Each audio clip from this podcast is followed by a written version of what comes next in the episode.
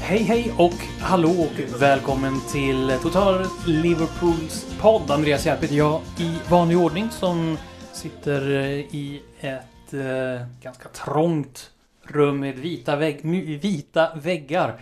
Låter som ett mentalsjukhus, men så är det inte. Och jag sitter här tillsammans med Thomas Nygren. God eftermiddag, eller god kväll, eller god morgon. Ja, god kväll får vi väl nästan kalla det tror jag. Och på länk i vanlig ordning har vi Per Kvist. God morgon, god kväll, god eftermiddag. God kväll. Eh, ja, mycket fotboll kommer det att bli. Såklart, det är ju en Liverpool-podd och vi kommer att prata naturligtvis om Liverpool. Vi kommer att eh, blicka tillbaka under kort tid vad som har hänt. Några frågetecken har ju hunnit dyka upp under den här månaden sedan vi sist hördes. Vi kommer att ha en Var är han nu? En talang. Vi kommer att se tillbaka till en säsong och vi kommer även att blicka framåt för till nästa gång som vi kommer att höras igen i eh, början av januari så kommer det spelas en sju helsikes massa matcher. Eh, snällt räknat kommer det vara typ 11. Och naturligtvis kan man ställa lite frågor om hur Liverpool är rustat att klara det. Och vilka är mer lämpade att svara på sådana frågor än Thomas Nygren och Per Kvist från hemsidan Total Liverpool. Och vi börjar väl igång med det här avsnittet direkt med att blicka tillbaka. Eh, och eh, sammanfattningsvis kan man säga att eh, sen vi hörde sist så var det ju strax före Manchester City-matchen. Eh, där vann Liverpool med 3-1. Följt av en 2-1-seger mot eh, Crystal Palace. 1-1 hemma i Champions League. 2-1 hemma avslutningsvis mot Brighton och Thomas. Hur skulle du vilja sammanfatta den här månaden? Ja, alltså det är ju... Tittar man på resultaten så ser det ju såklart fortsatt väldigt bra ut. Åtminstone i ligaspelet. Vi har ju tagit tre raka segrar här i åtminstone två matcher som på förhand kändes ganska ovissa. Vi hade City hemma. Ja, det, det är ju tufft. Crystal Palace borta, tufft.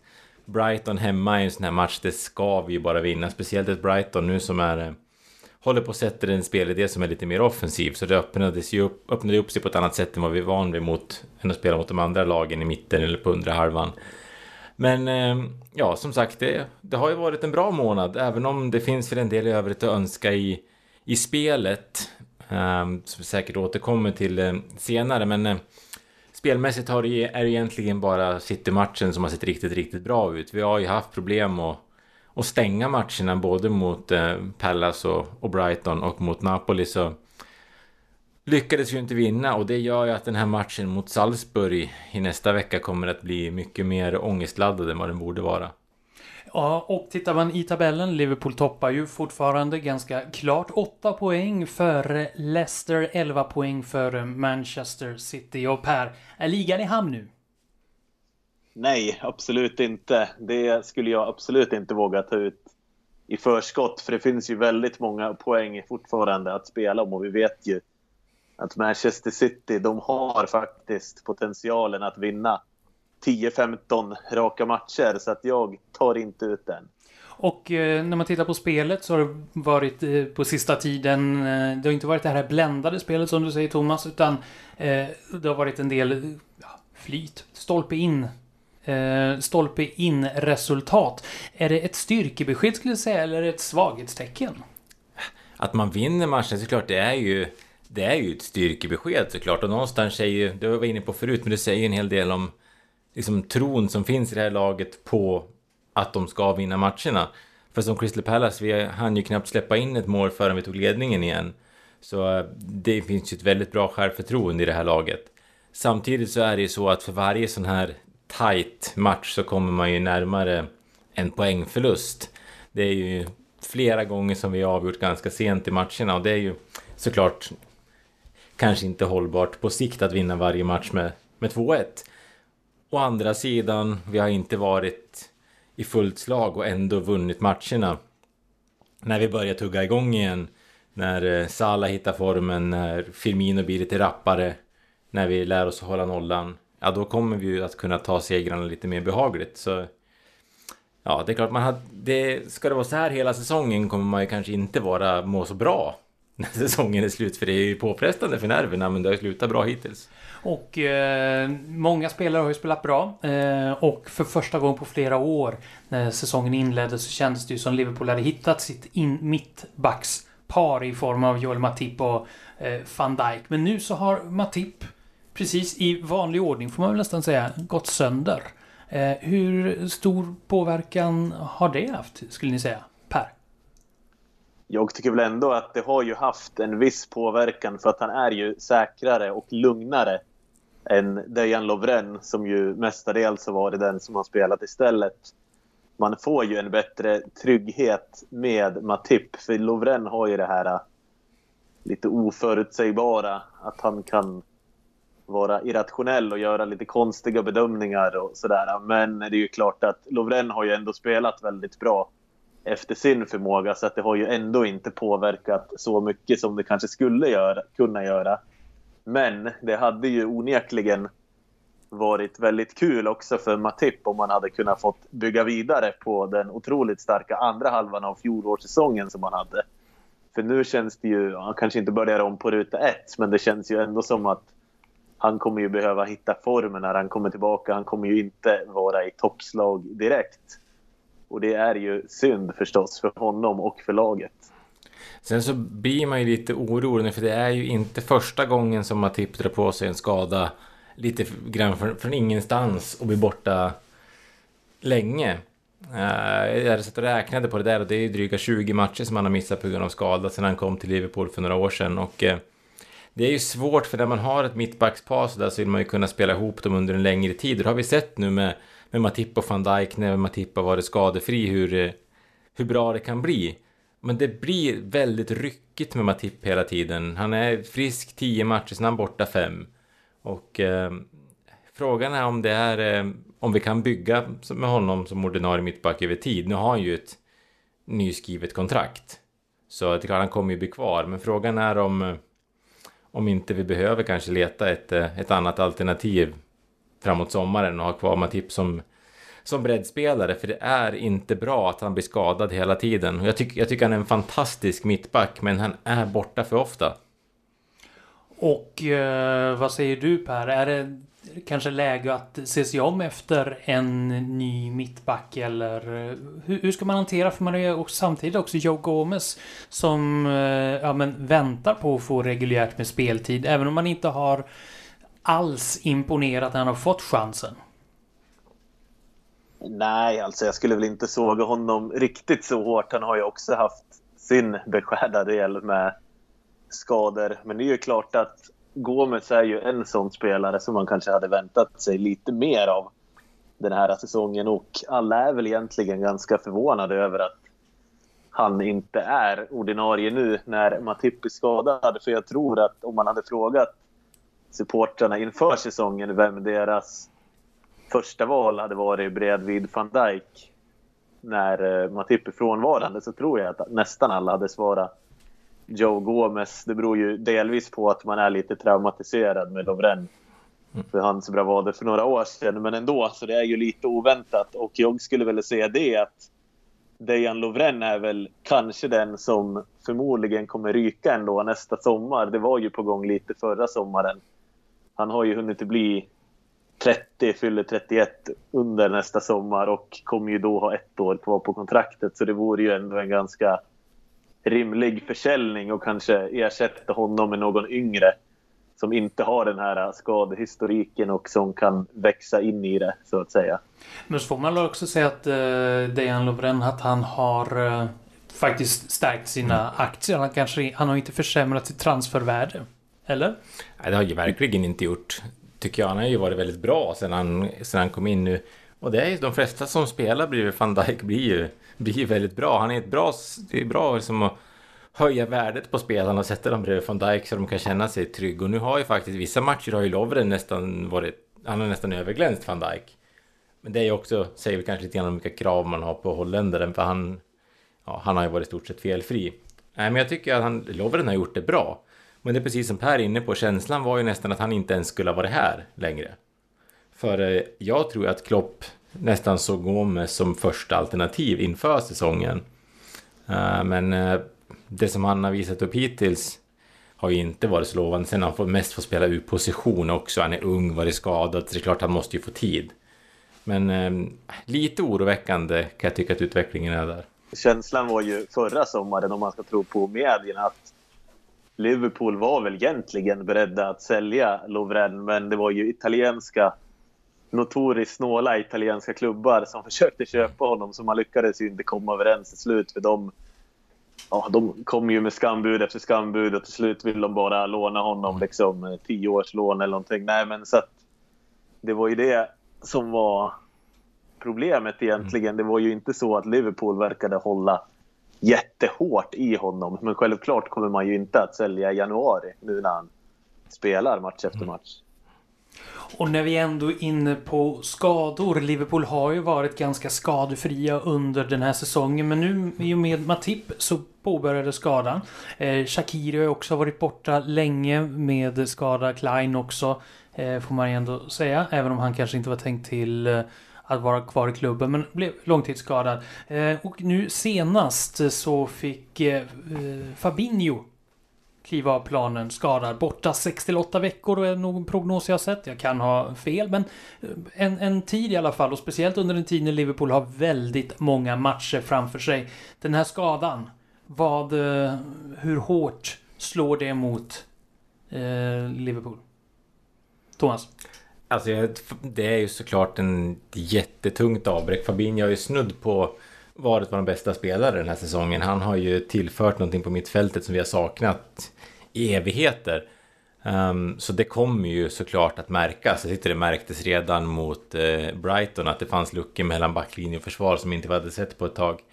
Samtidigt så de flesta ligamatcherna i alla fall som vi har den kommande månaden är ju sådana här som ska vara ganska alltså, överkomliga. Vi ska kunna vinna de matcherna utan honom.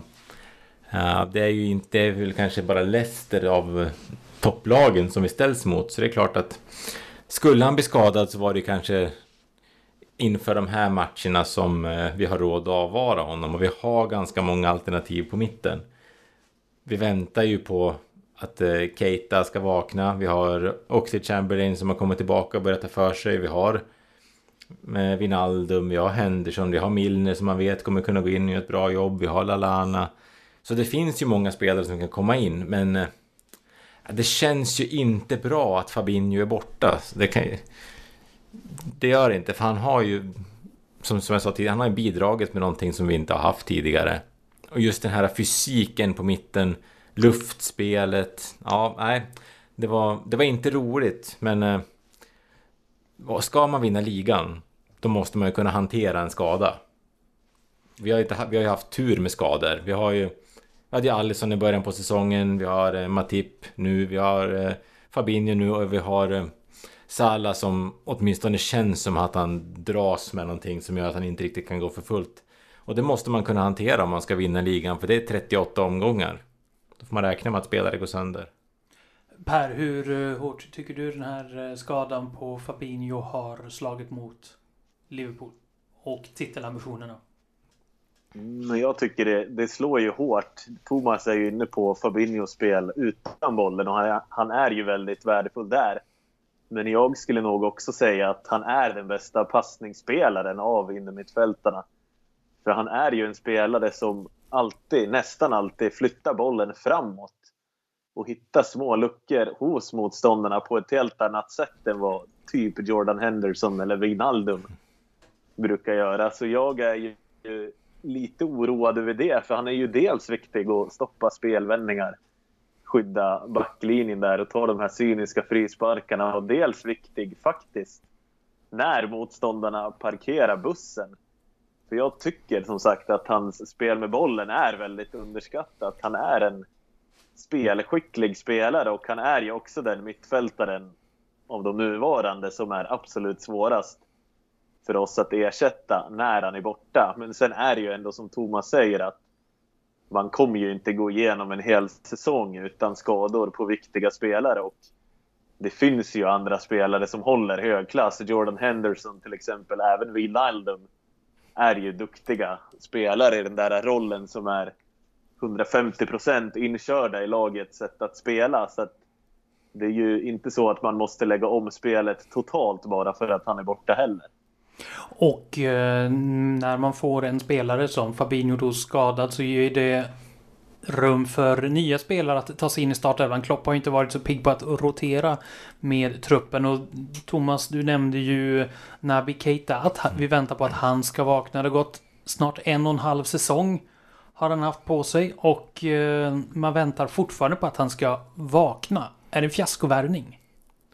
Ja, det är ju såklart, det är fortfarande lite tidigt kanske, men jag, jag måste erkänna att jag börjar bli lite... Lite tidigt? Det har gått ja. en och en halv säsong. Ja, men vi får, vi får tänka, han har ju haft skadebekymmer och problem liksom att hitta rätt roll i laget. Och, men känslan runt honom att det är alltid någonting. Han, liksom, han är förkyld eller han har en känning eller när han behövs så finns han väldigt sällan till hands.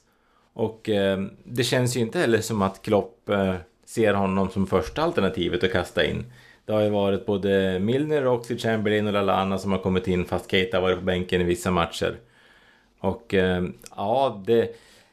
Innan den här säsongen är slut så behöver vi se någonting av det som eh, vi betalade för. För nu är det för långt emellan gångerna. Och eh, när han väl presterar, när han gör bra matcher så får man ju verkligen en känsla av att det här är ju en storspelare. Har han gjort en bra match eller bara gjort några bra ingripanden i en match? Jag tänker man går ju stenhårt på ja, men Adam Lallana. Många har varit mm. väldigt kritiska mot honom som mm. kan göra en hel bra match men och få jättemycket skit. Och så kommer eh, Keita som gör mm. en bra aktion kanske i en mm. match och blir hyllad. Jag tror att det handlar mycket om att vi supportrar vill otroligt gärna att Keita ska lyckas, att han ska vara bra. Så att man eh, man greppar ju lite grann efter halmstrån. Samtidigt som det finns ju de här, ten de här tendenserna så det känns som att lossnar det så kommer det kunna bli så otroligt bra. Och eh, det är väl liksom hoppet om att det snart ska lossna som, eh, som man lever på. Men som du är inne på, det är, det är ett och ett halvt år nu. Och eh, han har ju fortfarande väl inte i stort sett gjort två bra matcher i rad. Och oavsett hur mycket skador han har haft så känns det som att han, eh, att han inte är i närheten av att starta en match för Liverpool om alla är friska. Det var väl kanske inte vad man hoppades på när vi värvade honom. Per, skulle du säga att eh, Keita än så länge är eh, Klopps största fiaskovärvning? Jo, men det skulle det väl kanske kunna vara. Han har ju alla, eller alla, han har ju möjligheter att ta sig tillbaka, studsa tillbaka. Men det är ju klart att hittills har det ju inte varit tillräckligt bra för pengarna. Och självklart är det också så att när laget går så bra så är det ju ingen som håller på att leta syndabockar. För det finns ju inga misslyckade matcher i stort sett. Det hade ju varit en helt annan sak för honom om laget hade legat i mitten av tabellen. Om vi hade varit liksom i Arsenal situation eller Manchester United eller Tottenham. Sen känns det som att man rabblar upp nästan alla storklubbarna mm. förutom Manchester City. Men om man hade varit i någon av deras situationer så hade det ju varit en helt annan sak för Keita. Då hade ju han verkligen blivit utpekad och de ansvariga för värvningen hade fått skäll och så vidare. Och det hade varit väldigt stor press på honom att komma in och äntligen leverera och sådär. Men nu kan han ju ändå jobba lite i skymundan. Sen om det passar honom eller inte, det är ju svårt att säga. Det är ju, in, det är ju möjligt att det hade passat honom att få spela hela tiden, även när han Eh, är liksom lite ringrostig. Så när, nu får han ju sitta på bänken när han inte är i form. Men det är ju ändå som Thomas säger att det finns ju en stor, eller en hög nivå liksom i Keita och jag läste faktiskt en sån här eh, deep stat analysis, en sån här djup analys av hans spel ifrån tiden i Leipzig. Och då visar de just det att han har ju, eller han hade ju även där en del bolltapp. Men samtidigt så är han inblandad och skapar väldigt mycket framåt också. Så att han är ju en helt annan slags spelare än den här säkerhetsspelande innermittfältaren som de allra flesta i dagens Liverpool är. Och det känns ju, i alla fall för mig, som att, att ha det helt andra typen av alternativ. Det är ju ändå väldigt, det skulle kunna bli väldigt värdefullt och jag tror att han kommer att lyckas på sikt. Det måste jag ändå säga. Men det är ju klart att alla de här skadorna det förstör ju rytmen för honom hela tiden. Han skulle behöva ha liksom ett skade, skadefritt halvår eller så där han kan hitta rytmen. Och då menar jag inte bara att han ska spela mycket mer, då menar jag också att han ska hitta rytmen på träningarna. För det är ju också väldigt viktigt i att komma in i det, inte minst under Klopp, det vet vi ju. Mm. Det är lite grann samma sak som det med, med Shakir nu. Vi kommer in i de här perioderna där det är sjukt mycket matcher. Alla kommer ju få speltid nu som är friska i stort sett. Och eh, nu behöver båda de två vara friska. För att kunna, för att kunna få visa någonting eh, under den här säsongen. För när det här spelschemat ebbar ut och det blir vanligt tempo igen. Om eh, inte det dyker upp några större skador då kommer ju inte de få speciellt mycket speltid. Om de inte nu visar att de förtjänar det. Eh, är de borta under december då vet jag inte om vi kommer få se dem eh, starta så speciellt många matcher för det är nu de behövs. Och det är nu de ska få chansen att visa att de vill spela längre fram också. Keita är idag 24 år, han är född 1995. Eh, och det innebär att han börjar nu sakta men säkert nå liksom när man börjar bli som bäst. Inte riktigt än, men, men det finns fortfarande, men man ska ha nått en viss nivå. Om han inte får spela speciellt många matcher, finns det, ska man göra sig av med honom då? Medan det ändå finns potential i honom för en annan klubb att utveckla och därför kunna punga ut mer pengar?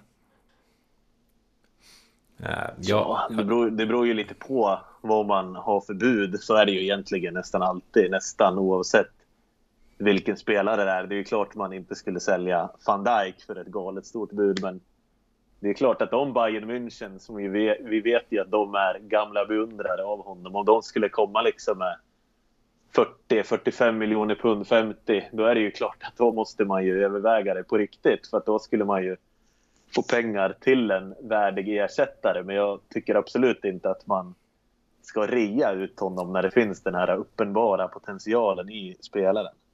Ja, nej, jag tycker inte heller att vi ska, vi ska absolut inte leta efter att få till en försäljning i alla fall. Det ska vara om någon kommer till oss och verkligen, verkligen vill ha honom. För eh, vi har ju ändå ett mittfält där många börjar närma sig 30-årsstrecket 30 och passera 30-årsstrecket. Så vi kommer behöva byta ut en del spelare framöver.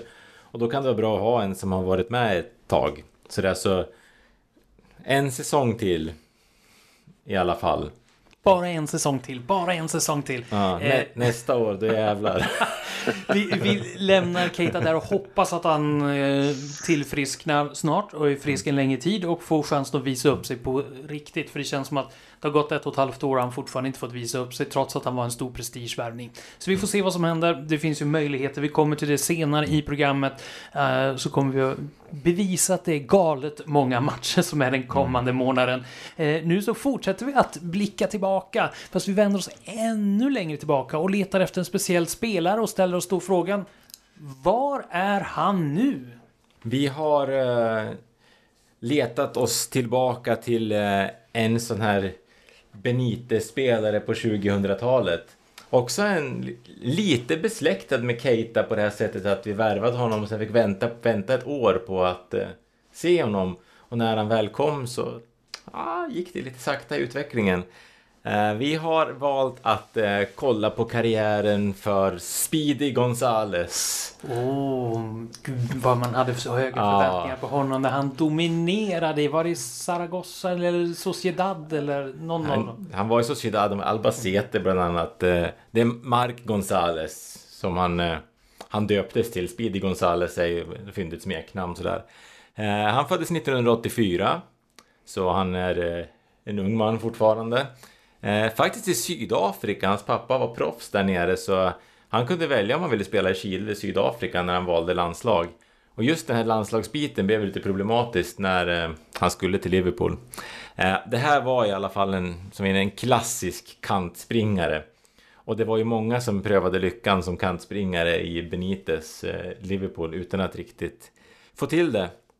Vi värvade honom 2005 men då var ju det här med arbetstillståndet. Han fick ju inte arbetstillstånd i England då, så vi fick låna ut honom ytterligare ett tag till både Albacete och eh, Real Sociedad innan han till slut fick speltid i Liverpool. Och eh, 2006 fick han göra sin debut och det här var något av en succéstart för hans eh, första insats i en tävlingsmatch var som inhoppare i kvalet till Champions League mot Maccabi Haifa från Israel. Och där stängde han in eh, 2-1 målet strax efter att han hade klivit in på planen. Så eh, det var ju en väldigt lyckad debut. Eh, hans första ligastart, även där blev det mål. 3-0 mot Tottenham. Men sen så gick det lite troll i hans prestationer. Det, faktum är att det bara blev ett mål till. Det blev bara en säsong i Liverpool för Marco Gonzales. För i en klassisk, på ett negativt sätt, ligacupmatch mot Arsenal så blev både han och Luis Garcia skadad. Den här hemska matchen när vi lyckades förlora med 6-3. Jag har för mig att till och med var på hemmaplan. Jag har förträngt det resultatet. Det, Jo, men det var, det var väl han Julio Baptista Ja. som gjorde massa mål. som Och var, bästen. Ja, som var oduglig i Arsenal men gjorde massvis med mål mot oss den här matchen. Lite grann som Arshavin. Han var fantastisk i Sevilla. Jag hade Ja. förmånen att följa honom någon säsong och var grym. Och defensiv mittfältare på den tiden också. Sen blev han anfallare va? Japp. Ja. Eh, Gonzales däremot, han blev, han blev inte kvar i alla fall. Utan det blev bara en säsong innan eh, vi skeppade honom vidare. Eh, han hamnade i Real Betis, spelade där några år. Sen så drog han iväg till klubben där han spelade längst. För han var fem år i CSKA Moskva faktiskt. Eh, efter att han hade lämnat eh, La Liga. Och eh, där hade han det tveksamma nöjet att vara med om att bli utslagen av AIK i kvalet till Europa League. Han satt på bänken och kom in sista tio minuterna när AIK vände på bortaplan mot CSKA Moskva i kvalet till Europa League. Men han fick, han fick fem säsonger där och gjorde väl det ganska bra. Innan eh, han, när han började bli lite mer till åren, vände hemåt till eh, Chile, hattade runt till några olika klubbar. Eh, Men anledningen till att vi tar upp honom idag, det är att han faktiskt nu i helgen annonserade att han ska sluta spela fotboll. Och eh, det valde han att göra med ett Instagram-inlägg från Anfield. Faktiskt. Och det måste ju säga någonting om ändå vad Liverpool har betytt för honom genom åren. För han var trots allt bara i Liverpool ett år. Och när han ska sluta så väljer han att berätta det från Anfield. Och det, det är ju fint ändå att han... Eh, ja, att han, eh, ser till, att han minns den tiden med värme, för det måste han ju göra om man väljer att göra ett sånt beslut därifrån. Uh, han hade ju en tuff säsong i Liverpool, han började bra, skador och sen så kom han aldrig riktigt igång. Och det var ju sagt, det var svårt att vara kantspelare i Benites Liverpool, det var ju många som misslyckades med det. Var det någon som lyckades? Köjt, fast på andra sidan. Var inte mycket till kantspelare i ärlighetens var, namn. Köjt var mycket allt. Men var det inte allmänt märkligt att han annonserade det här just från Anfield? Som du sa så var han ju bara där en säsong, även om, om man, man ägde ju honom i flera säsonger. Ja. Men ändå. Ja, alltså det är ju inte så att... eh, ja, han, vi Liverpool-supportrar, det är klart, man minns ju honom, men jag kan inte säga många gånger jag minns att jag sett honom spela. Jag kommer ihåg... Jag kommer mer ihåg hypen innan han kom till Liverpool än eh, spelet när han väl hade kommit. För det var ju det året innan som man gick och väntade på nästa och då kommer Speedy Gonzales. Det var ju inte så att man hade sett honom spela, men det var ju en spännande värvning. Eh, men han lyfte ju aldrig. Men på något sätt så måste ju Liverpool betyda mycket för, eh, för honom. Så vi, för jag tänker att fansen måste ju ha behandlat honom schysst i alla fall. Han hade väl en allvarlig knäskada också om jag minns rätt där precis i början eller innan Mm. han kom till Liverpool och han hade väl ganska mycket skador. Rent allmänt i sin karriär. Han var ju en explosiv spelare. Ja, när man kunde se det om man gick igenom hans eh, historik att det var det var ganska många matcher som han hade missat på grund av skador och just de explosiva spelarna som får skador tidigt och brukar ha en tendens att eh, fortsätta så. Det, vi minns ju alla Michael Owen till exempel. Så Mark Gonzales och eh, det, som du säger, det är fascinerande ändå att man har positiva minnen. Jag kommer ihåg Mm. honom, att man var väldigt upphypad. Man har sett highlights från eh, säsongen innan Mm. när han, eh, han var fantastisk i, i eh, Sociedad. Mm. Var han spelade fantastiskt mot Real Madrid någon match. Snabb, hårt skott. Men blev inte så mycket mer i Liverpool. Man gav honom inte så mycket chans heller. Keita har gett en och en halv säsong. Mm. Gonzales en. Ja, Ja, eh, men han hade ju i alla fall äran att få dela Nej, nu måste vi... Det här måste kanske vi inte... Den övergången får vi nog göra för nog lämnade Biskan efter Champions League-vinsten. Du menar att det fanns ett glapp däremellan? Ja, för de... de var ju aldrig i Liverpool samtidigt. Så den övergången funkar ju inte. Förstör inte en bra övergång med sanningen här nu. Vi... Då spelade han i samma klubb som... Då har han en... Ehm, en annan som inte fick så många chanser. Nej, vi får säga att han fick väl tillräckligt många chanser. Men Igor Biskan i alla fall eh, har ju påbörjat sitt nya jobb. Och eh, han har ändå gjort det ganska bra. Det är tufft att kliva in så här mitt i ett kval. Eh, men på de tre första matcherna så har han i alla fall två vinster och eh, en förlust.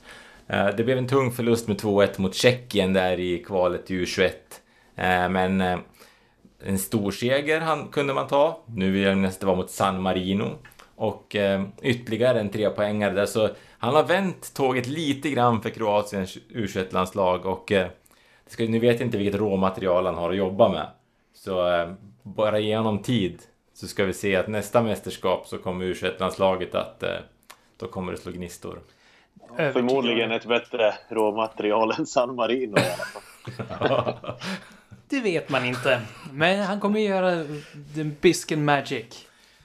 Ja, vi fortsätter att följa Igor Biskan. Var är han nu? Kroatiens U21-landslag för dig som undrar och eh, seger, viss seger, ja, segrar plockar han där också. Igor Biskan och Marco Sals för den delen har båda ansetts som stora talanger på sin tid. Det är ett par år sedan nu. Biskan är född 78 och, eh, Marco Sals var 84.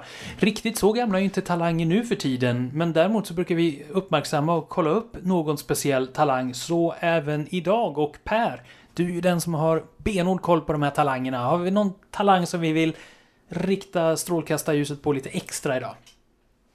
Ja, idag kör vi på en kille som är född den 8 oktober 1997. Då förstår ni precis vem det är va? Nej, just 97 är min svaga sida. Ja, nej då. Nej, men vi, idag kör vi faktiskt på en mittback. 22 år gammal för de som kan räkna snabbt. Redan har räknat ut. Vi kör på mittbacken Ben White. Som är okänd för de allra flesta skulle jag tro. Det är ju möjligt att Thomas känner till honom lite grann. För jag vet ju att du har Leeds connection i familjen. Ja, min far pratar väldigt varmt om den här White. Ja, du ser. Och Ben White är ju en mittback som är väldigt intressant just nu och som är på mångas läppar i England.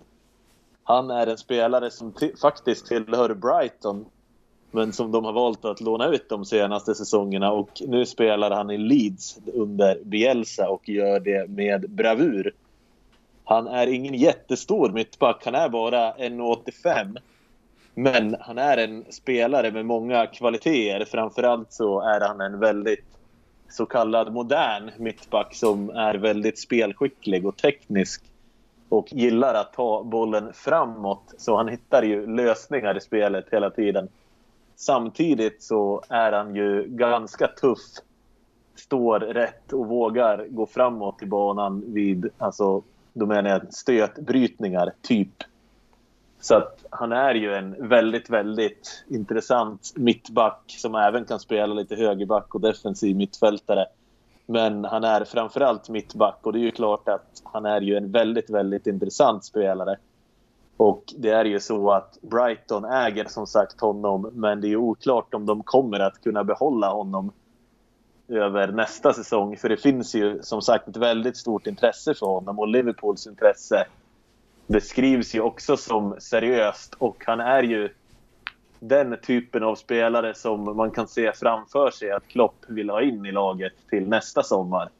Kanske några sådana här äh, unga spelare på frammarsch som passar in perfekt i lagets sätt att spela och man skulle ju kunna föreställa sig honom bredvid van Dijk om man ser till spelartypen. Sen är det väl i och för sig så att man kan föreställa sig nästan vilken mittback som helst bredvid van Dijk och han skulle göra det bra. Men det här är en av de mest intressanta unga engelska mittbackarna.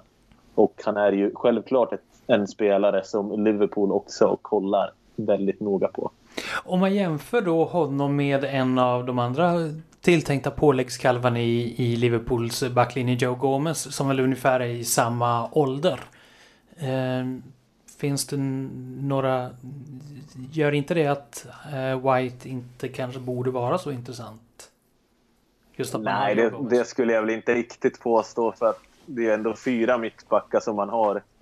I realiteten så har man ju en mittback som är totalt given och tre som konkurrerar om platsen bredvid honom.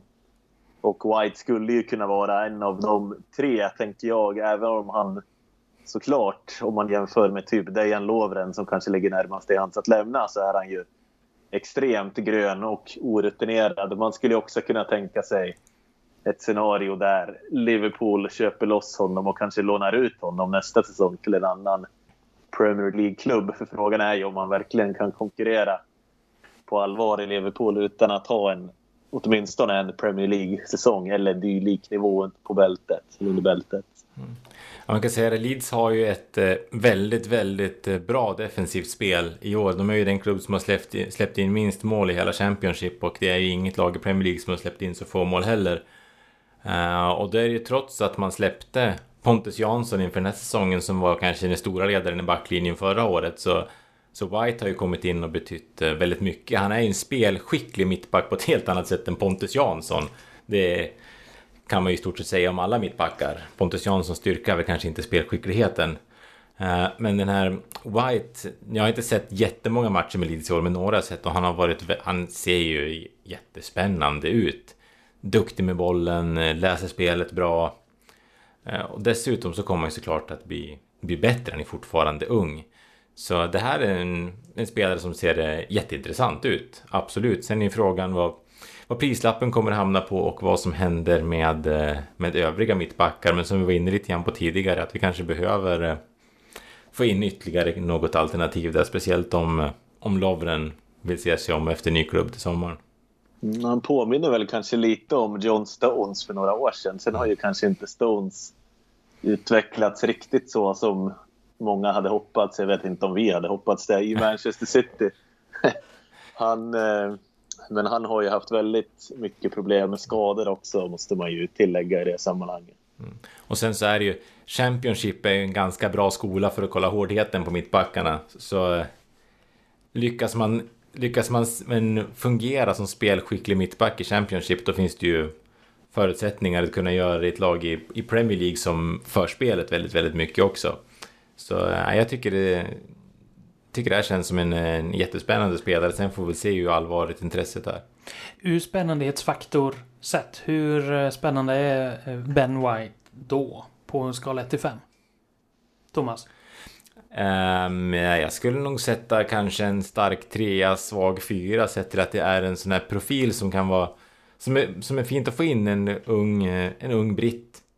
Det, det mår ju laget bra utav liksom en, brittiska spelare i Premier League för att liksom få den här äh, känslan av den engelska fotbollen fortfarande. Sen, sen så är det såklart det är ett jäkla steg från att vara i toppen av äh, Championship till att äh, vara i det laget som är regerande mästare i Champions League och leder Premier League.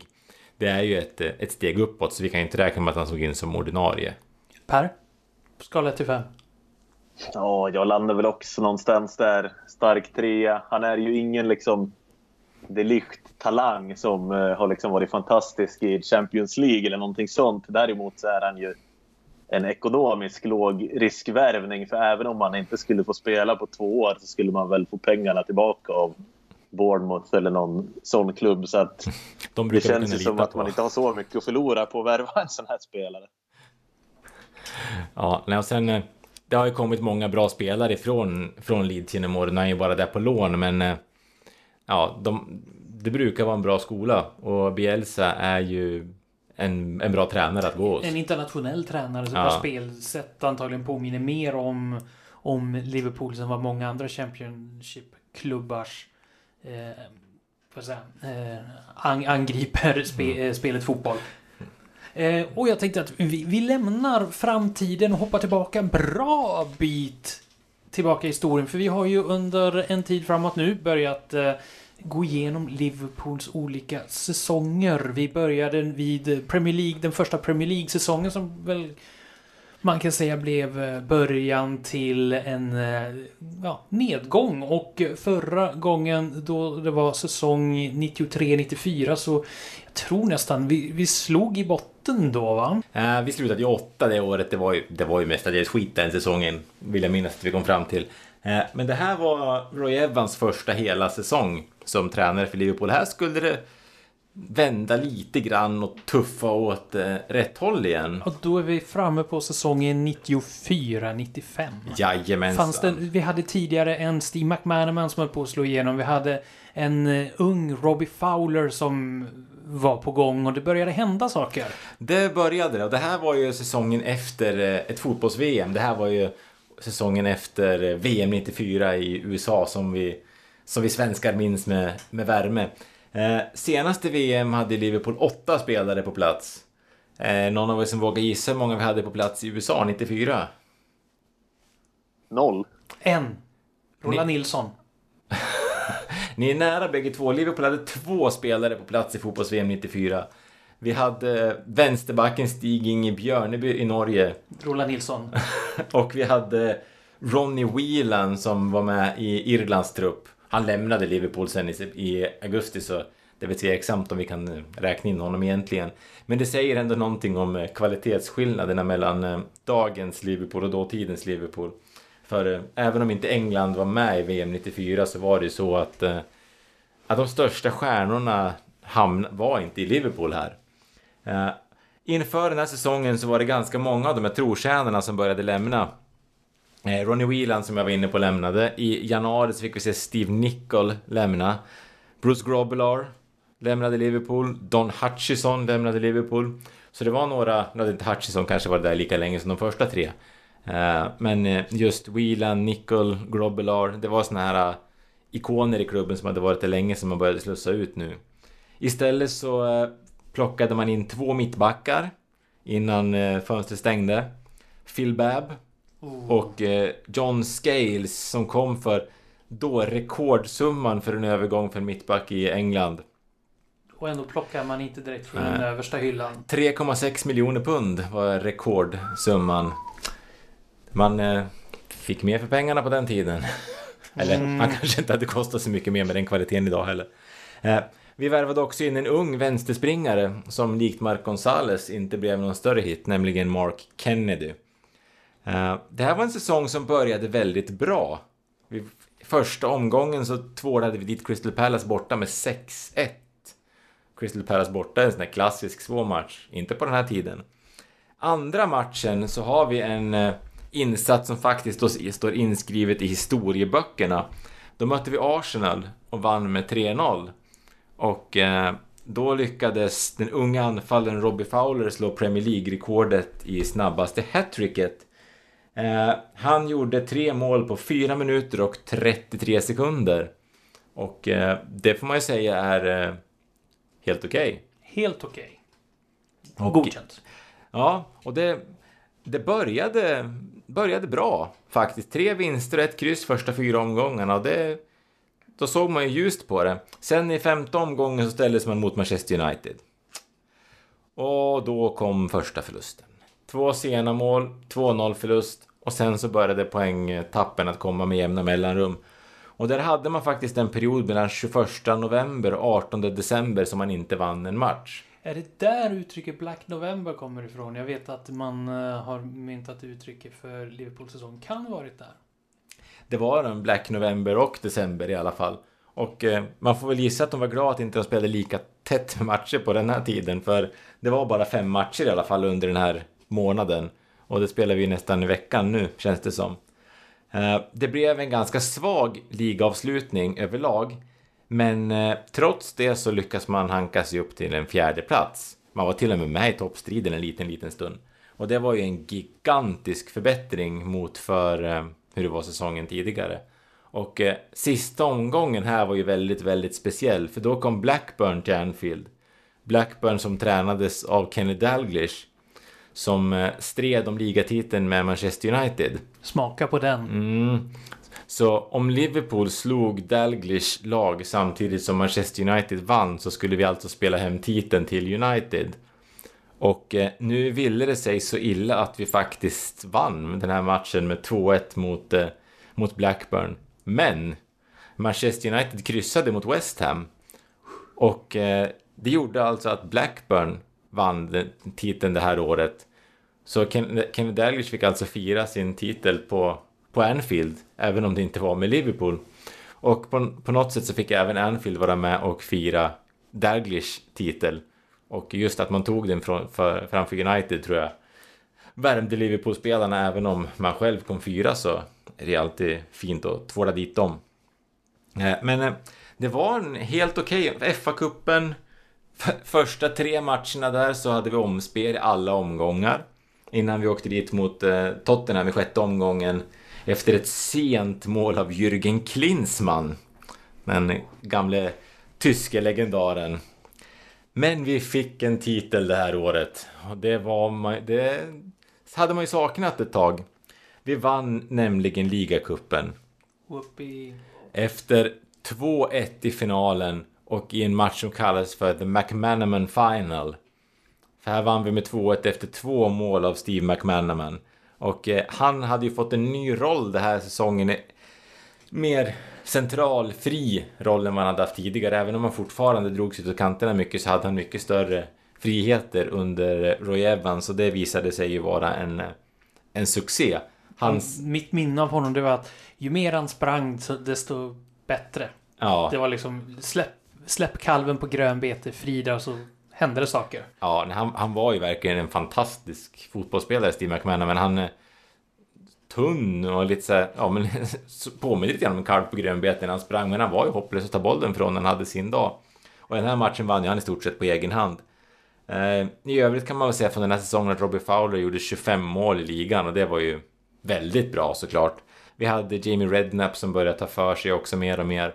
Så det börjar växa fram en ny ung generation spelare här som, som senare kommer att benämnas under det här klassiska Spice Boys som vi säkert kommer att komma in på längre fram. Men eh, säsongen 94-95 var ändå ett stort steg i rätt riktning för Liverpool. Många av de äldre började slussas ut och det kom in eh, yngre lovande förmågor som eh, kommer att spela en, en stor roll i Liverpools framtid. Vi hade David James som hade etablerat sig i målet. Men så hade vi fortfarande det ständiga dilemmat i försvaret. Phil Babb, John Scales, ja... Och det kommer att vara egentligen en följetong kan man nästan säga tills en... Van Dijk. Ja, Van Dijk eller en blond finländare i alla fall ja. gör sin entré tillsammans med en ja, robust schweizare. Men mm. det, det, är ett par år fram i tiden. Mm. Men som sagt, det här, det här var ändå ett, ett steg i, i rätt riktning. En titel. Vi, såg, vi fick fira Kenneth Dalglish titel, även om det klart var med ett annat lag. United missade i alla fall titeln.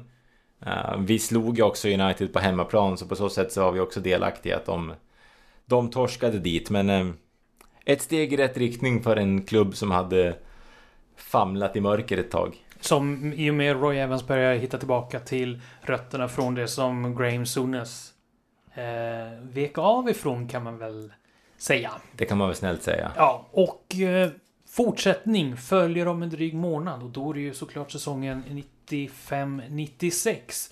Robbie Fowler i toppform förmodar jag eh, redan då. Han var ju det i mitten av 90-talet. Och om det blir en bättre än en fjärde plats, ja men häng kvar så får du veta. Men nu så lämnar vi det, det förflutna bakom oss som någon Pumba sa i någon Disney-film. Och... Eh, eller om det var Timon. Eh, och sen så kikar vi framåt. Och vi tittar inte sådär jättelångt fram. Vi börjar inte... Inga, inga talanger eller någonting. Utan bara lite snabbt så tänkte jag att det är ju, vi har ju hela det här avsnittet sagt att det kommer spelas en sju helsikes massa matcher eh, under den kommande månaden. Och jag tänkte jag tar och rabblar upp dem lite snabbt. Eh, och så går vi igenom, ser vad, vad vi har för förutsättningar att bibehålla en ligatitel och om det är för mycket matchande. Eh, i, på den fjärde blir det den fjärde december så spelar man derby mot Everton. Sen den sjunde, tre dagar senare, så är det bortamatch mot Bournemouth. Sen tre dagar efter det så är det en bortamatch mot Salzburg. Eh, tre, fyra dagar efter det hemmamatch mot Watford. Tre dagar efter Watford-matchen så är det en eh, cupmatch mot Aston Villa. En dag efter så ska man spela i Qatar i eh, semifinal i... Vad blir det? klubblags-VM kan man väl säga. Eh, och sen eh, kan det bli en match till i klubblags-VM. En eventuell final eller om tredje pris. Den 26 annandag så är det Leicester som står på programmet, borta match. Den 29 så är det mot Wolves, Wolverhampton hemma. Och den andra eh, januari pratar vi då, så är det Sheffield United. Sen någonstans där så hade vi tänkt att spela in ett nytt avsnitt. Så det är en sjuhelsikes massa matcher. Och vad, vad säger ni? Vad, vad, vad, vad är viktigt att haka upp nu? Alltså, till att börja med så får man säga att det här är, det är ju för mycket matcher. Det är, det är inte rimligt att de ska kunna spela matcher så här, så här tätt. Um, den stora utmaningen för Klopp är ju att se till att uh, försöka matcha truppen smart. Vi kan inte starta fronttrion i varenda match. Uh, vi kommer att behöva rotera en hel del, så nu sätts ju truppens storlek verkligen på prov. Och det är ju klart, det är några matcher som sticker ut. Um, jag är först såklart på onsdag, nu mot Everton. Nu är ju Everton kassa i år, men ett derby är ju ett derby. Det, så är det ju bara. Det... Everton har material. Det gäller bara att de får ihop det också. Ja, så de har fortfarande inte material på bänken, men han lär ju sitta kvar på onsdag i alla fall, så vi får väl se hur de tar sig an matchen. Och sen så har vi den där Salzburg-matchen som borde, var, borde ha varit betydelselös, men som nu betyder otroligt mycket, som kommer att slita väldigt. Um, och sen så har vi Leicester-matchen där... Eh, nu är det ju Leicester som är närmast oss i tabellen. Jag vet att de har också tufft spelschema nu så de kommer att tappa poäng innan de möter oss. Ehm, men det är väldigt... Det, det är för mycket matcher. Men det ska ju ändå sägas att eh, det är ju ganska snälla matcher. Bournemouth brukar ju väl Liverpool ha ganska lätt för. Watford har ju inte direkt rosat marknaden i år, även om de också har material att vara bättre. Aston Villa, klubblagsmatcherna, mm, ja... Kanske man ska se mm. som ett träningsläger i Qatar och eh, ett bra ställe att lufta reserver för. och Wolverhampton vet man inte riktigt vad man har av Sheffield United. Tuff bort eller hemmamatch men ändå inte det starkaste laget. Ja, nej, det är klart. Det är, det är ju, som vi var inne på tidigare när vi pratade om Fabinho, så är ju det här... Det är inga, vi möter ju inga av våra tuffaste konkurrenter förutom Leicester. Så på så sätt så är det ju ett lämpligt spelschema. Men eh, när det är så nä, tajt mellan matcherna, återhämta sig, hinna liksom ställa in siktet på nästa motståndare. Ja, det kommer, det kommer att bli tufft. Men eh, går vi ur december med samma ligaledningsavstånd som nu, då är det ju... Då ser det ju fantastiskt bra ut. Per, när du tittar på det här digra matchschemat som eh, Liverpool har framför sig, vad, vad tänker du då? Det första jag tänker är väl den här matchen mot Aston Villa som är inklämd, den här ligacupmatchen. Där har det ju rapporterats från bland annat The Times att reservlagsmanager Neil Critchley kommer att leda Liverpool och att man kommer ha ett renodlat reservlag. Så att den matchen kan man ju nästan bortse ifrån då när man pratar om det hårda spelschemat, om ingen ändå kommer vara där. Men det är ju klart att det är ju otroligt tufft och jag pratade ju en hel del i förra avsnittet om att det skulle vara värdefullt att för en gång skulle gå vidare från Champions League innan den sista omgången. För nu hamnade man ju i en situation där man verkligen måste toppa laget och få en maxprestation i den här matchen mot Salzburg. Och det hade ju varit för jävligt skönt om vi hade kunnat lufta massa reserver där istället. Men nu är ju det som sagt omöjligt och jag känner väl att det är ju många gedigna lag här ändå. Watford, vad kommer hända med dem när de sparkar tränaren? Bournemouth är ju ett lag som vi i och för sig brukar slå, men det är ändå ett lag som har en egen spelidé och lite allmänt obehagliga sådär. Och Leicester är ju ligans...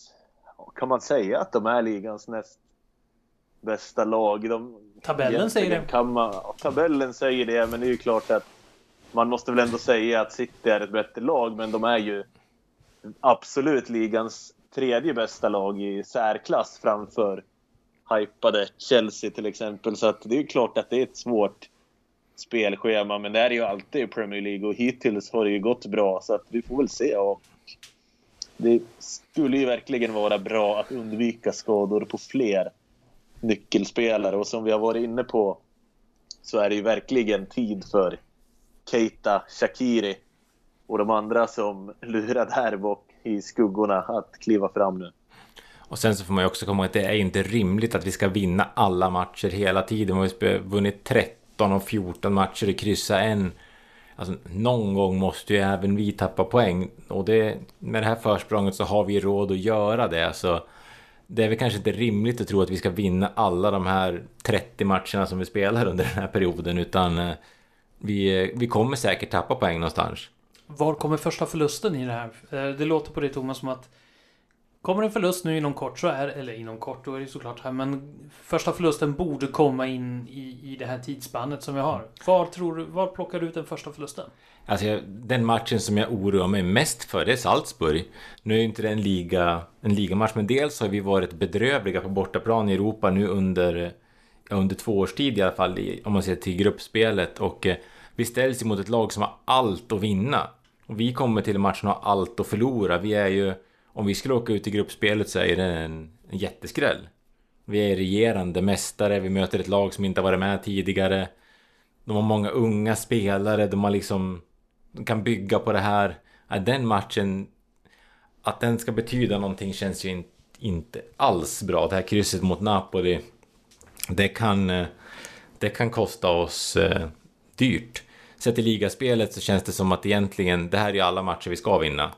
Och så det är bara frågan vilken match som, in, som eh, spelet sviker oss. Men eh, Everton, där ska inte tändningen behöva vara några problem. Sen så har vi tre dagar till matchen mot Bournemouth och därefter tre dagar till matchen mot Salzburg. Så frågan är hur Klopp ställer upp laget mot, eh, mot Bournemouth. Där tror jag nog vi kommer få se lite rotation. Och borta mot Leicester är ju en match som man skulle kunna förlora. Det är ju som sagt ett väldigt bra lag och som inte kommer haft lika tufft matchande och som de spelade ju faktiskt bra i eh, det första mötet i ligan mot Liverpool. Det är ju ett av få lag. Vi har ju pratat mycket om de här jämna segrarna men nästan alltid så har det ju varit rättvisa segrar ändå. Om man kollar liksom på senast mot Brighton till exempel så vann vi väl målchanserna med 6-2 eller någonting. Men Leicester var ju en match där man kanske egentligen förtjänade ett oavgjort resultat och att möta dem borta, om deras fina form fortsätter, det tror jag kan bli väldigt, väldigt tufft. Klubblags-VM då som går eh, i Qatar som är insprängt mitt i spelprogrammet eh, i strax före jul. Eh, så är man då i Qatar och spelar klubblags-VM. Hur viktig är den turneringen? För er? Personligen så tycker jag att det är lite skitsamma hur det går i den turneringen. Det känns ju som ett... Är det som de här valfritt varumärke Cup som är under ah. sommaren? Alltså det är ju ett, det är ju ett Fifa-jippo i en diktatur. Och jag vet inte... Ah, det, det kanske är kul för spelarna att få spela den turneringen men som eh, personligen hade jag sett att föredragit att man hade skickat juniorerna dit och satt bästa laget i ligacupen. Per? Ja, det är ju en svårbedömd turnering. Alltså, motståndarna kommer ju ta det hur seriöst som helst och det är ju skaderisken känns ju ganska stor om man inte gör det själv då så att säga. För de kommer ju gå in i närkamperna till 110 procent. Och det här är ju en turnering som är otroligt stor i Brasilien. Så Flamengo med Gabriel Barbosa, skyttekungen i spetsen. De kommer ju vara extremt taggade i den troliga finalen mot Liverpool. Men sen är det ju klart att Klopp brukar ju prata om att han vill ha ett vinterbreak och att då få åka till Qatar under någon vecka, det kanske inte är så tokigt ändå för spelarna. Det är ju ett varmt land uppenbarligen, en ökenland. Så att jag kan ändå tänka mig att det blir ganska skönt. Men vi har ju den här jäkla ligacupmatchen också där juniorerna ska spela. Så att det kommer ju inte finnas ett oändligt antal juniorer tillgängliga till Qatar som en konsekvens av den troligtvis så kommer det väl bli A-laget med några enstaka juniorer som lirar där i Qatar. Och eh, jag tror väl att man kanske kommer lufta Keita och Shakiri och de här spelarna. Men eh, ändå så tror jag väl att Salah, Mané, Firmino kommer att spela. Sen hur mycket de spelar är ju en annan sak. Och eh, avslutningsvis då innan vi lämnar det och går vidare mot avrundningen av det här avsnittet. Eh, just nu 14 omgångar är spelare i Premier League. Liverpool har eh, 49 poäng. Kan det stämma? 40 poäng har man. 40 poäng har man. Eh, och toppar tabellen. Kommer man att göra det även efter det här hektiska eh, spelschemat i december är över? Ja. Per? Ja, vi har ju så stort försprång och eh, vi måste ju nästan torska varje match om vi ska tappa alla de här poängerna. För inget tyder ju ärligt talat på att City eller Leicester kommer gå helt rent heller. De, De möts tappar ju också, poäng lite då och då. Och eh, Champions League, finns det då möjlighet att man tagit sig förbi, eller möjligt finns ju, men har man tagit sig förbi gruppspelet? Jag vågar inte svära på det. Alltså, jag är riktigt orolig för Sarpsborg-matchen, men någonstans så har vi haft en förmåga att kravla oss ur eh, problem tidigare och det här laget förtjänar ju ändå att man, när man tror på dem så, ja vi gör väl det här då. Per? Ja, det är en jävligt obehaglig match faktiskt, men det som ändå gör att det känns ganska bra är ju att även om Liverpool skulle åka ur så skulle man i så fall kunna koncentrera sig på ligan till 100 procent och det är ändå ligan som vi helst vill vinna. Så att man har ju ändå inte allt att förlora om man tänker ur det perspektivet. Men det är ju klart att åh, man borde ju ändå gå vidare för det kändes ju som att Visst, Salzburg kommer ju ha massa energi och de har ju ett charmigt spel men de har ju inte defensiven som krävs för att hålla Liverpool i schack. Och sen så har vi ju klubblags-VM. Liverpool är ju just nu, fram till i alla fall eh, ja, början av sommaren, Europas bästa lag. Smaka på den. Europas bästa lag. Kommer man när eh, det blir 2020 även vara världens bästa klubblag? Ja. Ja, och vad säger Per? Ja, jag tycker väl att det där är ju lite 50-50. De brasilianska lagen brukar ju kunna vinna ibland mot de europeiska på ren motivation. De är ju också ganska... Alltså de är, det är ju ett bra lag såklart, Flamengo. De, det är ju inga korplag som de har spöat direkt på vägen dit. Så jag, jag kan tänka mig att man kommer torska den finalen faktiskt.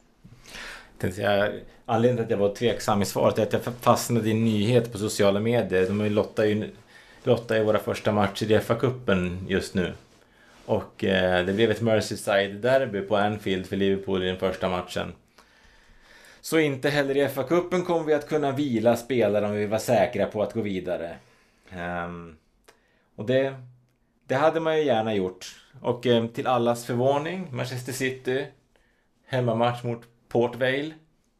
Mm, jag känner att det är riggat. Eh, 9-0 eller vad kan det bli?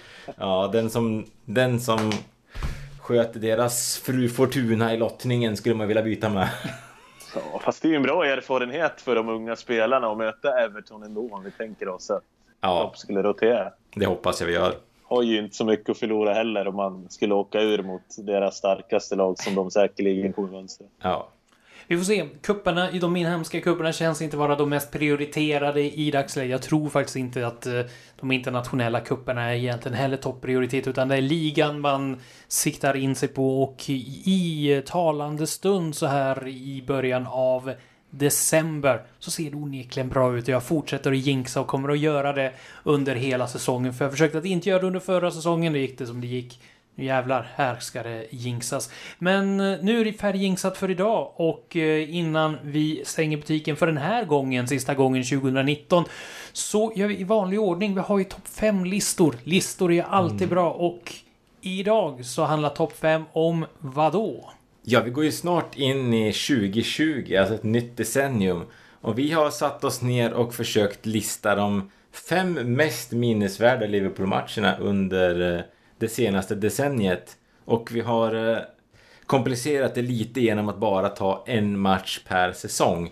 Så vi kan inte ta det som kvart, semi och final i i Champions League-vinsten förra året. borde ju varit ganska högt upp. Ja, så eh, det är bara en per säsong som vi har eh, plockat in Är det här. bara positiva? Jag Det- tänker tidigt 2010 var väl inte... Alltså, jag må vara pessimistiskt lagd, men jag minns ändå segrarna bättre än förlusterna. Och vad hittar vi då på plats nummer fem? På plats fem så har vi en eh, 3-1-seger mot eh, Manchester United som vi tog 6 mars eh, 2011. Det var den här matchen då Dirk Kuyt slog till med ett hattrick och vi hade en Luis Suarez som imponerade väldigt. Det var ju det var ganska många enkla mål som Kuyt gjorde den här matchen. Det var ju under Kenny Dalglish som vi gjorde den här insatsen och det var ju ändå en ljus glimt efter, år, efter månaderna med Roy Hodgson och Benitez sista år som inte heller var någon höjdare. Här eh, fick man i alla fall eh, hopp om att eh, någonting bra skulle komma och den här matchen är ju minst sagt minnesvärd. Inte minst för de som är stor fan av Dirk Kuyt. Det är vi väl alla. Som vissa delar är här mer än andra, inga namn nämnda. På plats nummer fyra hittar vi vad då? På plats nummer fyra är ju en match som nästan kändes som en titelmatch. Men som eh, snarare blev eh, ja, den mest minnesvärda matchen i en titelstrid där vi eh, föll. Det, det, är eh, en match som spelades 13 april 2014 när vi slog Manchester City med 3-2 på Anfield. Eh, efter att ha tappat en 2-0-ledning så drämde Coutinho in 3-2 målet i andra halvlek och eh, där och då kändes det ju verkligen som att i år är det vårat år. Men ett rött kort där på Henderson i slutskedet som påverkade mycket. Henderson var ju fantastisk under den här säsongen. Och ja, vi minns ju alla vad som hände sen. Chelsea, Crystal Palace. Ja. Mm. Men den här matchen var väldigt minnesvärd. Det var en riktig resa den där säsongen. Mm. Och om man ska vara positiv så var det väl ändå bra att det gick som det gick. Det är tack vare därför, till stor del antar jag, som Liverpool är där man är idag. Som ändå är ett stabilare, inte ett one-hit wonder, vilket det förmodligen hade blivit. Så, så får man ju absolut se det. Så får vi väl tänka att eh, den som, den som tränade oss när vi föll den här gången var ju Brendan Rodgers. Och nu är det han som är närmast oss i titelstriden så vi får väl tänka att Brendan Rodgers han pallar inte trycket i titelstriden. Och eh, då avancerar vi på listan. Mm. Här eh, behöver vi inte gå så långt tillbaka i tiden. Den 4 eh, april 2018 skulle Liverpool spela kvartsfinal i Champions League. Man gjorde det på hemmaplan mot ett Manchester City som gick som tåget i ligaspelet. Men eh, det tåget både spårade ur och körde in i en vägg här för eh, vi körde ju över City totalt. En eh, rungande 3-0-seger efter målet av Salah. Vi hade ett jätteskott av Oxlade Chamberlain och sen Mané som gjorde 3-0. Det här var ju det riktiga styrkebeskedet på vägen mot våran första Champions League-final av de här två som vi varit i under Klopp. Det här var här kändes det verkligen som att vi hade blivit ett lag att räkna med på allvar. Och eh, då är vi nere på plats två. Ja, där eh, har vi en match mot Klopps gamla lag. När vi mötte Borussia Dortmund i eh, Europa League. Där vi hade 1-1 i första mötet och efter nio minuter på Anfield låg vi under med 2-0. Och då tänkte man ja, det var det. Ja, det gjorde vi. Eller ja. jag. Mm. Men sen har vi det här med Anfield och Europakvällar. Det här var ju en, en sjuk tillställning som avslutades med ett avgörande mål i 91 minuten. Och eh, om vi bara tar målskyttarna för Liverpool i den här matchen. Divock Origi, Emre Can, Mamadou Sakho, Dejan Lovren. Det är inte... Det är inte de som kanske har eh, glänst mest sen, eh, sen Klopp kom in. Men man tänker efter, just Origi, det känns mm. ganska logiskt ändå att han är med där. Ja, han kanske kommer till och med fler gånger på listan längre, längre, längre upp. upp. Ja. Men eh, just Dejan Lovrens avgörande mål och se honom visst glädje kasta sig på gräset efter avgörande målet, det var ju såklart det var många år av glåpord som han fick eh, skrika ur sig där. Så nej, det var, det var en fin vinst och eh, påminnelse om vad Europaspel är för Liverpool. Och då har vi bara en plats kvar och eh, jag antar att det här är under en tid där Klopp var manager.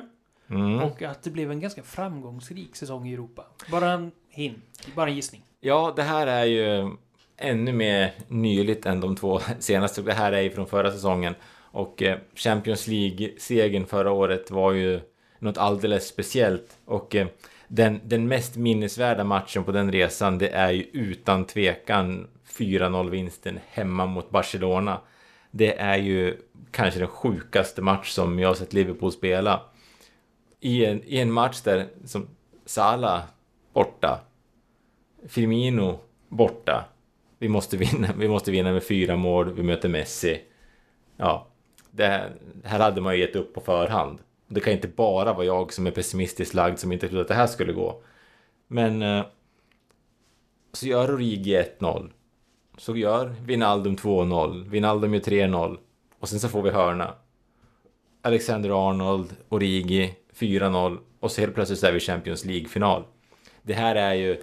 När jag ser tillbaka på min tid som Liverpool-supporter när jag går i pension så tror jag att kommer, den här matchen kommer kunna vara otroligt högt upp då också. För den här typen av matcher får man inte uppleva många gånger. Och vi Liverpool-supportrar har ju fått äran att vara med om både den här sjuka vändningen mot Milan och en sjuk vändning mot Barcelona. Då, just då, liksom två av Europas bästa lag. Det är eh, få förunnat. Det sker bara väldigt speciella idrottsklubbar. Passande nog lyfta en pokal och kanske blir det fler pokaler att lyfta innan året är slut och innan säsongen är slut. Vi har ju fått in, det är flera som har lämnat in eh, förslag på, på, på matcher. Jag hade ett, eh, ett roligt förslag härifrån eh, Senna som ville att vi skulle ha med Torres första match för Chelsea. Och den minns, den minns man ju också väldigt väl. Det med Aggers armbåge, Meireles 1-0. Det var ju... Det var ju såklart en fin match. Um, kanske inte slår de här, men... Uh, Skadeglädje har också sin plats på listan. En bubblare, en välförtjänt bubblare. I allra högsta grad. Hade Agger fått rött med VAR? Det beror på vem som hade läst av VAR, tror jag. Hade varit offside innan. Ja. ja. hade varit offside fem minuter innan. Ja. Uh, vi hade också Anton Henriksson här som slängde in uh, jag kanske var otydlig när jag skrev ut den för han tog en match från 2008-2009. Den här 4-4 matchen mot eh, Chelsea. Så även om den inte gick vidare så var ju det också en väldigt minnesvärd match. Eh, så även om den inte kvalade in årsmässigt så tycker jag det är en bra, ett bra förslag. Eh, Andreas Lindman har ju både tagit den Dortmund-matchen och Barcelona på Anfield i fjol. City borta, Champions League året innan. Så det är ju Champions League-matcherna som, eh, som de flesta minns. Och eh, det är ju där vi har haft våra framgångar de senaste åren så det är väl kanske inte det är väl kanske inte så konstigt egentligen. Vi får väl hoppas att vi när vi går in på nästa decennium, har några fler ligamatcher som vi kan trycka in här. Och eh, nästa gång vi hörs igen så är det 2020, ett eh, nytt decennie. Och då har vi lämnat 2019 bakom oss. Och innan vi lämnar för i år och för idag tänkte jag ställa en fråga till er båda. 2019 kommer vara till ända. Om ni ska summera det ur Liverpool-ögon sett med en mening eller ett ord. Vad skulle det vara då? Per? En legendarisk säsong eller ett legendariskt år. Mm. Och Thomas? Ja, det, just 2019 eh, både på ett Liverpool-plan och på ett personligt plan så har det här varit ett helt eh, bisarrt bra år. Vi, sagt, vi har... Ja, det, jag har svårt att fatta mig kort runt sådana här saker men det här har ju varit eh, mitt eh, livs bästa Liverpool-år. Livs bästa Liverpool-år, ett legendariskt sådant får sammanfatta 2019 och... Bara inte eh, skit i sig sista månaden nu då. Nu har jag ju sagt det här i förväg. Tänk om vi... Jag har jinxat så att det räcker ja. och det, jag tror att det... det... Har ju ändå vunnit Champions League. Ja, vi har bara förlorat en ligamatch i år. Och kan inte förlora mer än två... Tre... Fyra... Fem ligamatcher kan det ju som mest bli i förlustväg och det är inte ja, hela världen. Eh, och med de orden så tackar jag Andreas Järpe för mig och tack så mycket Thomas Nygren och Per Kvist för att ni var med idag. Tack så mycket. Tack så mycket. God jul, gott nytt år. ja, god jul, gott nytt år från oss alla till er alla. Och vi hörs igen. Hej då. Liverpool, Liverpool.